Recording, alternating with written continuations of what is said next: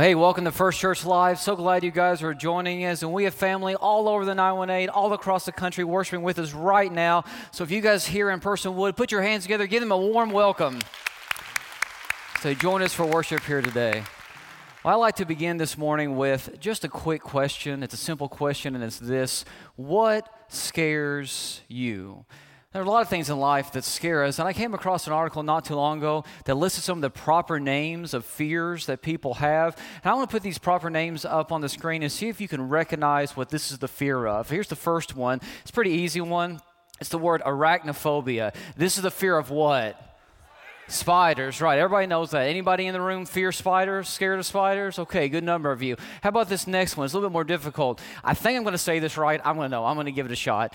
Didascalitophobia. Anybody know what that's the fear of? The fear of what? Anybody? Nobody? School. Anybody grow up fearing going to school? Yeah, okay. Got some people over here. Students in the room, maybe you still fear going to school. Teachers, you fear going to school? Okay. Didascalitophobia. How about this next one?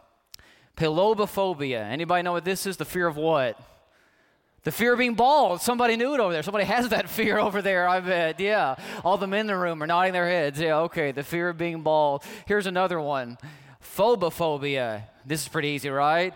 This is the fear of fear. You know, sometimes we just are scared of being scared, right? So the fear of fear. And there's one more I want to put up, and this is a fear that I actually struggle with myself. I'm going to confess. This is anchrophobia. Anybody know what anchrophobia is? This is the scare of wind. Now, you may know this about me, you may not, but I have a serious fear of heavy winds. I don't like wind. I don't like it at all. And that's right. I moved my family to Oklahoma where the wind comes sweeping down the plain. Yes, I know. But I have a bad fear of heavy, high winds. I, it's gotten better since we've moved to Oklahoma these past two and a half years, but still, every time Travis Meyer comes on News Channel 6, this is where my family heads, okay? We're in our storm shelter. I don't know if you can tell by this picture, but this is our underground storm shelter, which I had put in because our house didn't have one when we bought it. But I had one put in, so I have a safe place to go anytime we're in a tornado watch warning, whatever. That's where we head. You can tell Addie's having a blast. She's down there in the middle of the night, but still, we have a safe place place to go. And you can understand why I'm afraid of wind, and why other people are as well, because winds can be very forceful at times, powerful. They can be unexpected, they can move fast, and they can come on you without you even realizing what's going on. Let me illustrate it like this. This past Christmas, my son Alex got one of these. You may recognize what this is. This is a toy drone that my in laws bought him. And it's a lot of fun to play with. We've had a blast playing with his toy drone. Uh, but we got this for Christmas, and I'm going to demonstrate how this works. Basically, I'm not very good with it, but it's fun. And so let me see if I can get it to sync up here. There we go. And it should take off.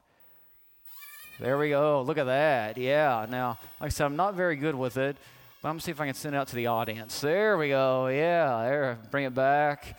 Like I said, it's a lot of fun. You can play with this for hours. So we did. We played with this inside for Christmas. See if I can land it. Come on, land, land. Uh, okay, we'll just land it right there. That's good enough. Okay, so we played with this thing for hours. Let me turn it off. I'll need it for next service. But we played with this thing for hours, and then we decided we'll take it outside. And we didn't read the instruction manual that said, don't take it outside, because these things are light and they're cheap. And so we had it outside, and it was going higher and higher and higher in the sky. And then this big gust of wind came along, and guess what?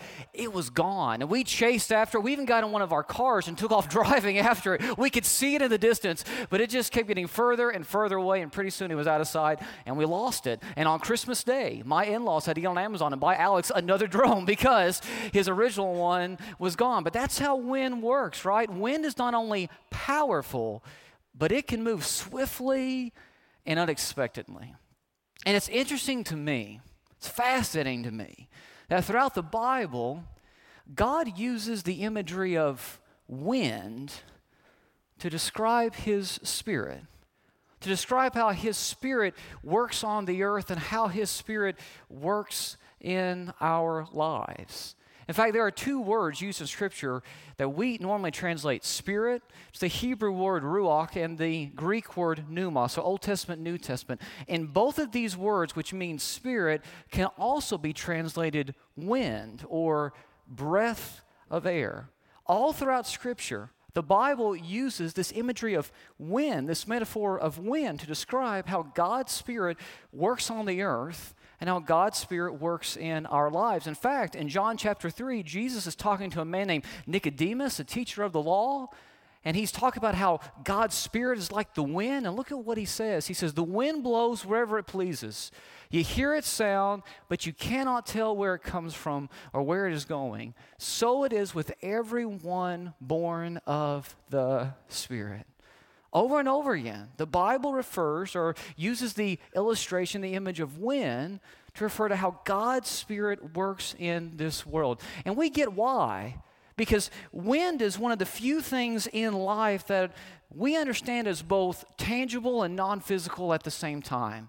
You can't really hold it, you can't really capture it, you can't really touch it, but you don't doubt its existence. You know it's there. You can feel it, and you can see its effects, you can see its influence and power all around you. I mean, how many of you guys have ever been almost knocked over by a gust of wind. Anybody ever been knocked over by a heavy wind almost? Yeah, we've all been there. Maybe you just felt a cool, gentle breeze one evening or one afternoon. None of us doubt the wind's existence. We can feel it. We know it's there. We see its power. We see its effects, but we really can't hold it, touch it, capture it. So, if the Spirit works like the wind, why does God use this illustration? Because I think this is used so that we can know how to relate to it. We can't touch it, we can't hold it, but we can let it empower us. Kind of like a sailboat. See, in a sailboat, if you position yourselves just right, if you raise yourselves and position it just right, the wind can drive you where you need to go. It can empower you, it can propel you where you can't go on your own. And I believe that's how we are to relate to God's Spirit. We're supposed to catch the wind in order to allow for God to drive our lives, to motivate us, to inspire us, to propel us where we need to go. In other words, we need to go where God goes. We need to move as He moves. We need to say what He says and do what He wants us to do. In other words, how do we relate to His Spirit? We need to catch the wind. We need to catch the wind and move as God moves so that we are in sync, in step with Him. And we see this theme all throughout Scripture, but one place where it is clearly stated is in Galatians. Look at what Paul writes to the church at Galatia. He says, Since we live by the Spirit, let us keep in step with the Spirit. In other words, since we claim to live by the Spirit, and we all do as followers of Jesus, if you follow Jesus, then you claim to live by the Spirit. This is what we need to do. We need to keep in step with the Spirit. We need to move as God moves. What God sees, we need to see. What God would say, we need to say. Where God would go, we need to go. We need to keep in step with God's Spirit. So when I say catch the wind, this is what I'm talking about so that I'm not misunderstood. We trust God to empower our mission and move us where He wants us to go so that His Spirit propels and directs the journey of our lives. And you might even say, so that His Spirit directs, empowers, propels the journey of our church, the life of our church. Now, this is kind of risky because when you catch the wind, the wind can be a little bit unpredictable at times. It can change unexpectedly. Sometimes it moves really quick, sometimes it slows you down, right? And so, if you're going to follow God completely and say, God, wherever you want to take me, that's where I want to go, that requires some risk. Because He may cause you to pivot at the last second. He may cause you to change what you've always believed in your mind. You may have to go somewhere where you never thought you would go. When you catch the wind and you go where God goes, it can be a little risky and even scary at times. But that's how the wind operates. You know, it has been said that a sailboat is safest in the harbor. But we all know that sailboats weren't made to sit in the harbor. They were made to sail. And the same is true for us. It's easier, it's safer just to come to church and sit in a pew and then go home and live as you want to live. It's easier just to sit back and talk about sailing and watch other people sail, but never actually do it yourself. But you weren't created to sit in a pew. You weren't created just to watch other people serve. You weren't created to sit in the harbor. You were created to catch the wind and go on the journey of a lifetime with our God. And I believe that when we understand where God wants us to go as a church, and we put the full force of the church behind it, God will empower us in a way like He never has before. And we see that this is what God has done throughout history. And it's definitely what God did in the earliest days of the church. That's the, the, example that we see in the book of Acts when the church began in its earliest days. And if there's a word that I could use to describe the early church, it would be this word. It would be the word unstoppable. Because in spite of persecution and pressure and hardship and intimidation, you name it, the early church continued to grow and prosper in its first decades of existence. In fact, the followers of Jesus started with like 120 people meeting in the city of Jerusalem after the resurrection. And then it grew to over 3,000 people on the day of Pentecost when the church actually began. And then soon their number grew to over 5,000 a few days later. And then within the next few decades, the church expands and grows. And it grows from Jerusalem to Judea to Samaria to the ends of the earth. So much so that within 30 years of the church's birth, 30 years of the church's start, Paul is able to write to the Colossians, look at what he says. All over the world, the gospel is bearing fruit and growing. Within 30 years of the church's start, Paul's able to say, the church is growing, the gospel is spreading all over the world, just as it has been doing among you since the day you heard it and understood God's grace in all of its truth. That's why the Roman government was so intimidated by the church because it spread like wildfire. It was growing everywhere and they couldn't stop it. They tried to attack it, they tried to hold the church back, and they couldn't do it. The church just continued to grow. And here's the thing the church never fought a physical battle in those early days, never took up arms, never, read a, never led a political revolution or anything like that. And yet, they literally took over the hearts of the Roman Empire. How crazy is that? The church was unstoppable. And I believe that just as the church was unstoppable in the book of Acts in its earliest days, I believe it can still be unstoppable today because God's Spirit hasn't retired. God's Spirit isn't on vacation. God's Spirit hasn't gone to a galaxy far, far away. God is still moving and is present on the earth. And I believe the winds are still blowing. They're blowing maybe like they never have before. And what's our challenge today, church? We got to catch the wind. We got to let God empower us and move us where He wants us to go. So, in this series, what we're going to be doing is we're going to be looking at the early church in the book of Acts.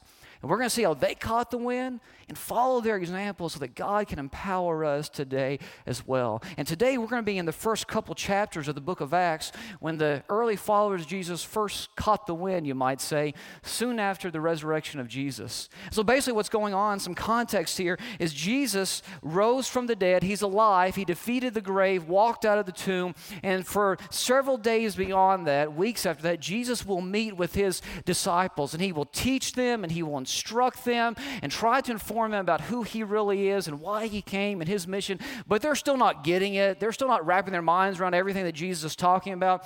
And so, on one of these occasions, when Jesus meeting with his disciples after the resurrection, his disciples asked this question Lord, are you at this time going to restore the kingdom to Israel? Now, what are they basically saying? They still have in their minds that the Messiah was going to come to establish a physical, earthly kingdom, a kingdom where the Messiah would literally sit on a physical throne and he would rule over all nations. He would take over all nations so that the Jewish people would be the world's superpower. That's what they had in mind. And so they asked, hey, are you going to do that now? I mean, we're waiting on it. Come on, you now defeated, you know, death and all that, so you're all powerful. Let's do this thing. And I love how Jesus responds. He says, It is not for you to know the times or dates the Father has set by his own authority. In other words, don't worry about the details. God's got a plan, He's going to carry it out. Don't worry about the details, but I'll give you a little preview of what my kingdom's going to look like, what it's going to do. But you will receive power when the Holy Spirit comes on you, and you will be my witnesses in Jerusalem and in all Judea and Samaria and to the ends of the earth. In other words, it's not going to be what you think. It's not going to be me leading some physical revolution and we're going to take on the Roman Caesar and we're going to defeat this government system or something like that. No, instead, it's going to be you guys going out and testifying about me, starting here in Jerusalem, then going to Judea, Samaria, to the ends of the earth, and by testifying about me, about sharing the good news that I have brought to you, the joy of heaven will invade the sadness of earth. Lives will be changed, hearts will be transformed. And the reason why you're going to be able to change hearts is not because you have man's weaponry or man's influence or power, it's because the Holy Spirit is going to be with you and He's going to be driving you, He's going to be driving your mission. And so Jesus explains all this to them, and He says, Just wait. Just wait on my spirit to come. He's going to come, and when he does, you're going to get what's going on. So that's what they do. They wait for a little while, and the day of Pentecost comes about. The day of Pentecost was a Jewish celebration where the Jewish people celebrated God giving his Old Testament law. And so tens of thousands, if not hundreds of thousands of Jewish people from all over the world, from all different countries and nations and tribes, were gathered in the city of Jerusalem for this feast. In fact, most biblical scholars believe more people were present for the celebration of of Pentecost than they were for the Passover because the weather was better at this time. So, tens of thousands, if not hundreds of thousands of Jews from all over the world have gathered in the city of Jerusalem for this great celebration. And on the day of Pentecost, the disciples are all together in one place. And let's read and see what happens. It says, When the day of Pentecost came, they were all together in one place. Suddenly, a sound like the blowing of a violent what? Wind came from heaven and filled the whole house where they were sitting. They saw what seemed to be tongues of fire that separated and came to rest on each of them. All of them were filled with the Holy Spirit and began to speak in other tongues. That Greek word is just languages. Began to speak in other languages as the Spirit enabled them. So, what's going on? The Spirit descends on these early disciples, and what are they able to do? They're able to testify about Jesus just how Jesus promised, but not in a normal way, in a unique way. They're able to speak about Jesus in such a way that everybody in Jerusalem is able to hear them speaking in their own native tongue in their own language. Remember, there are Jews from all over the globe who speak all different languages present in the city of Jerusalem. And when the disciples go out to tell them about Jesus, they're able to speak. And as they speak, everybody hears them in their own language. Everybody hears them in their own tongue. And this fascinated the people who were listening. In fact, look at what the scripture goes on to say. It says, Amazed and perplexed, they, speaking of the people who were gathered for this festival in Jerusalem, they asked one another, What does this mean? In other words, they're shocked by this, but they realize there's a deeper meaning here. Just like every miracle that Jesus ever performed. Yes, it was to help the individual that he actually did the miracle for, but there was always a deeper truth it was leading to. Jesus always used the miracle to teach people a deeper truth, and that's what's going on here. Yes, they're speaking in such a way that everybody can hear them in their own native tongue, but there's something more happening. I once heard a professor say, what a professor of mine say, that the miracle of speaking in different languages here, that it was on the disciples, but wasn't for them. It was for everyone else to understand what was taking place. See, the people say, What does this mean? What's the deeper meaning here? And the deeper meaning is the gospel is for all people. See, there is a Jewish belief in this day and age that one day when you died and you went to heaven, everybody would speak Hebrew, that Hebrew would be the native tongue of heaven because they believed you had to be a Jew first before you could be a child of God, before you could enter into heaven, basically. And so you had to be a Jew first. And what's going on here? God is breaking all those false beliefs apart. And He is saying, my good news, the good news of my son, it is for everyone, every tribe, every people group, every nation under heaven. It is for all people. That's the deeper meaning here. And what's interesting is, even though some people are saying, What does this mean? There's, this got to mean something. God's at work here. There's got to be a deeper meaning here. Some people, they just doubted that it was of God. It says, Some asked, What does this mean? But some, however, made fun of them and said, They have had too much wine. In other words, they're drunk. Now, in my experience around drunk people, normally they don't start talking in languages that they didn't know already. You know, that just isn't a typical experience of mine. Maybe you've had a different experience, I don't know. But that's not typical. But what are they doing here? They're just trying to question God's activity. And any time that you catch the wind, anytime you follow God where He wants to take you and you take a risk or you step outside of your comfort zone, it always makes other people feel uncomfortable. And they start to question you and criticize you and dismiss you. Anytime that God actively works in our lives, it'll make some people feel really, really uncomfortable. And they'll make fun of you and they'll call you a fanatic and they'll question you and criticize you and they'll be real negative. Happens all the time. It reminds me of a church sign that somebody once uh, pointed out to me, and it said this Some people should use glue stick instead of chapstick. You know what I'm talking about? I mean, some people just need to zip it, right? They need to glue their mouth shut because they're just always negative. And we know these people. We know there are people out there just always negative, always questioning what God is doing. But we can't let those individuals stop us. And the disciples, they don't let them stop them either. Read on and see what happens in verse 15 of chapter 2. It says, These men are not drunk. This is Peter speaking. They're not drunk as you suppose. It's only nine in the morning. No, this is what was spoken by the prophet Joel. In the last days, God says, I will pour out my spirit on what? all people, everyone, all nations, all people groups, all tribes, all people. What the disciples here are explaining is this has been God's plan all along. What you're seeing here is a fulfillment of prophecy. What you're seeing here is God's plan unfolding. We didn't get it. We thought he was going to set up an earthly kingdom. We thought he was going to sit on a physical throne. We thought he was going to fight a battle against the Roman Caesar. That's what we thought, but now we get it. This is what God intended that the message of His Son, the message of His self sacrificial love, would change the hearts, the minds of His creation.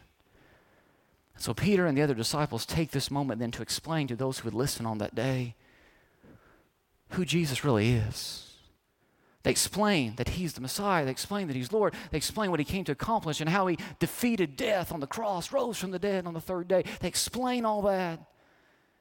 And then we see the summary of Peter's message here in verse 36 when he says, Therefore, let all Israel be assured of this God has made this Jesus, whom you crucified, both Lord and Christ. There were probably people in the city of Jerusalem that day who actually shouted, Crucify him, when Jesus was put on the cross. And those who didn't physically shout it, they crucified him with their sin just like we did, right? And Peter says, God has made this Jesus, whom you crucified, both Lord and Christ, meaning He is Lord, He is overall, He is sovereign, He is reigning over the cosmos. You think that the emperor is reigning, the emperor of Rome, the Caesar reigning? Not really. Jesus is reigning on high. He is the cosmic leader of all. But not only that, He's also the Christ, He's the Messiah meaning He's the one who can restore you back to God. Because that's what everybody really wants. Deep within the heart, the soul of every human being, I believe, is a longing for the restored presence of God. And you can have all the boats and toys and stuff that this world has to offer, but it's not going to eternally satisfy you. The only thing that will satisfy you for all eternity is having a restored relationship with the God who created you, because you were created to do life with Him. And Jesus, as the long awaited Messiah, the Christ, is the only one who can bring us back to God. And that's what God's plan is all about, so that we could walk away from this mundane, cookie cutter life that's been passed down to us, and we could actually live with purpose purpose and meaning because God is the one who is directing our lives, living in us and working through us. We can have Him and we can live in this healthy relationship with Him. You see, God's plan, God's plan was to restore everything, is to restore everything. His entire created order because his entire created order has been cursed by sin. But so here's God's plan. Eventually, he's going to create a new heavens and a new earth, the home of righteousness, the Bible says. But before he can create a new heavens and new earth, a place for righteousness to dwell, he's got to have a people who are worthy to live there. And that's what's happening on Pentecost. That's what's been happening for the past 2,000 years. God is now redeeming a people who will be worthy to live in His redeemed creation, in His new home, where He is going to dwell with them. Pentecost, the start of the church, was the beginning of phase one of God's plan to restore all things, to eliminate the curse. And one day, we will live in a home with Him where there is no more sin, sickness, heartache, pain, suffering, you name it, because the curse will be completely gone from all existence. We're phase one of that plan. And Peter says to the people on that day, You can now be restored to God through Jesus. And so, as the people were listening to this message, they were convicted. Look at what it says. It says, When the people heard this, they were cut to the heart and said to Peter and the other apostles, Brothers, what shall we do?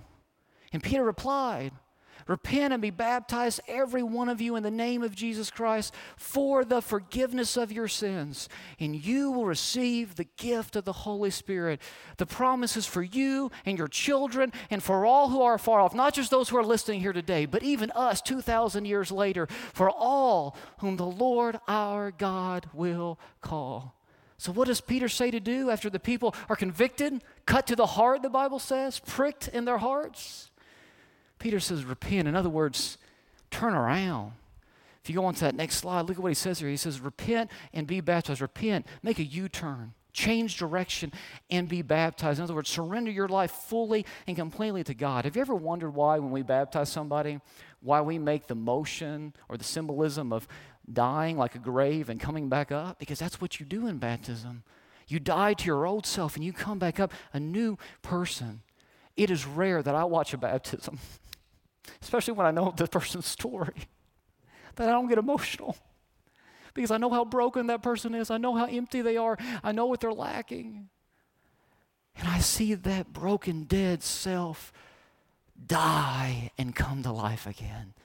It's an awesome, incredible, outside of this world moment when that happens. Peter says, You want to know what to do? Repent, turn around, change direction, follow Jesus, be baptized, surrender yourself to Him. And you know what's going to happen when you do? It says, You will receive the forgiveness of sins, meaning you will be made clean before God. In other words, yes, you're still technically a sinner, but a transaction takes place in the mind of God, and God no longer sees your sin. Now he sees his son instead. You are just as righteous as Jesus is in his eyes. And then he goes on to make this incredible statement not only will you receive the forgiveness of your sins, but you will also receive the gift of the Holy Spirit. In other words, God's Spirit will take up residence in your life. God's Spirit will live within you. God's not going to live in a temple anymore made by man's hands. No, God's going to live in you. You're going to be the temple of the living God. God's Spirit is going to dwell within you. How cool is that? And the people on that day, at least 3,000 of them, said, We want that. Look at what it says. Those who accepted his message, Peter's message, were baptized, and about 3,000 were added to their number that day. How cool would that have been? To have seen 3,000 people in one day baptized. How awesome of a sight would that have been to see? That would have been just so cool. I don't know how they did it. I don't know if they lined everybody up in order and just baptized one after another. I don't know how it worked exactly. I don't know if everybody got a t shirt when they were baptized that day. That's what we do around here. You know, if you get baptized here, we give you one of these t shirts to wear and you get to keep that says made new. And on the bottom of it said first church. They could have used this shirt because they were the first church, literally. I mean, they could have used this shirt, you know? But I don't know if they gave them t shirts. Probably not. What a cool sight. But here's the thing. In the past, I've been tempted to read passages like this and ooh and awe about what God did back then. Say, man, that was really cool. That was really awesome. But this series isn't about oohing and awing about what God did back then. This series is a reminder that God hasn't retired. this series is a reminder that God is still moving that God still wants to change people's lives and hearts today, just as He did back then. We believe here at First Church that the wind is blowing like never before. And if we'll catch it, God will empower this church, He will empower us like he never has before. But whether or not that happens is our choice. Because we often talk about the 3,000 people who were baptized on the day, and how cool would that have been to see all those people baptized at one time? But remember what I said, there were tens of thousands, if not hundreds of thousands, of people who were present there that day in Jerusalem. What about the people who didn't respond? What about the people who didn't accept Jesus that day? What about the people who just went on back to their own cookie cutter lives that they had been living? Maybe they didn't respond that day because of fear, because of pride, uncertainty. Maybe they didn't respond that day because of lack of urgency or selfishness, or they thought somebody else needed it but not them. I don't know. But whatever the reason, they just settled for the life they had been living, the life that this world offered them, rather than this new life that Jesus was offering them with God. I came across an interview the other day that Brad Pitt, you know, the movie TV star Brad Pitt, did um, with Rolling Stone. And in this interview, he was talking about how even though he has all this money and fame and stuff, he still feels empty. His soul feels empty, and he sees this in a lot of people. And listen to this quote. Listen to what Brad Pitt says. We are heading for a dead end, a numbing of the soul, a complete atrophy of the spiritual being. Hey, man, I don't have the answers yet. The emphasis now is on success and personal gain. I'm sitting in it, and I'm telling you that's not it. I'm the guy who's got everything. I know. But I'm telling you, once you get everything, then you're just left with yourself. I've said it before and I'll say it again. It doesn't help you sleep any better and you don't wake up any better because of it. Now, no one's going to want to hear that. I understand. I'm sorry. I'm the guy who's got to say it. But I'm telling you. In other words, he's saying we're in the process of just wasting our souls. Getting all this stuff. In the end, you're just left with yourself and you still feel very empty. Brad Pitt here is saying there's got to be more. And he says, I don't have all the answers. And he may not, but Jesus does. Jesus is the answer. He's what our souls are longing for. Everything else around us is a childish charade in the mind of God. All the stuff and toys of this world, it's a mirage that will never satisfy. It's a house of cards that sooner rather than later will come crashing down. I believe there's a voice crying out deep within all of us that says there has to be more. And the truth is, there is. It is Jesus. Jesus is the source, the meaning, and the purpose of life. And when you do life with Him, when you catch the wind, when you go where He wants you to go, you will live like you have never lived before.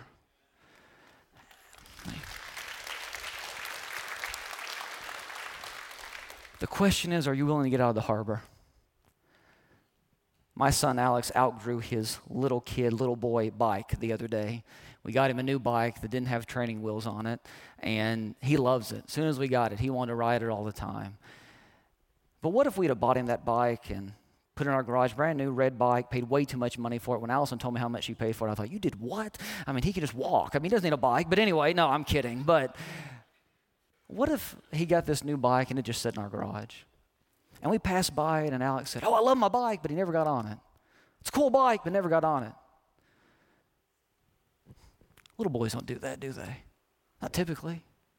Man, he wants to be on that bike all the time. We'll be in the middle of eating dinner and be like, Can I go ride my bike? We got to eat first. We'll come home, we'll drive in the garage. Hey, can I get on my bike? He wants to ride that bike. And the other day, he was riding up and down our street. I told him, Don't go past three mailboxes. He went down to like 10 mailboxes, you know? He just kept going. He loves it.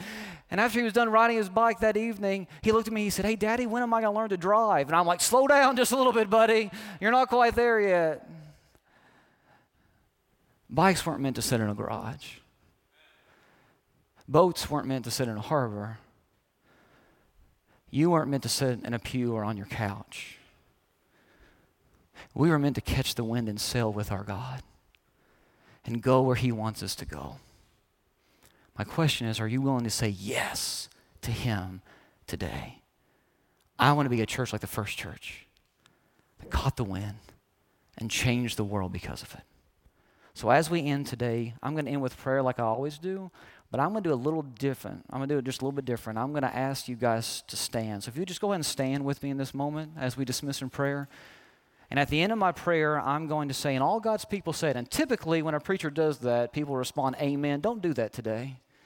Instead, when I say, and all God's people said at the end of this prayer, I want you guys to just say three words do it again. If you're with me and you want the Spirit to move in this church like He did 2,000 years ago, if you're with me, if you want to catch the wind, when I say, and all God's people said, just say out loud together, do it again. Let's pray. Father, I thank you so much for today and this inspiration that we've received, this example we've received from the book of Acts. May we be a church like those early Christians who are willing to catch the wind and go where you want us to go. And so, Father, I pray, I pray that you send a windfall on this church and the lives of these people like we have never seen before. And in so doing, the world will dramatically see who you are, and lives will be changed because of it. So, Father, just as you worked in your church 2,000 years ago, Father, we pray today, and all God's people said, Do it again. In Jesus' name, amen.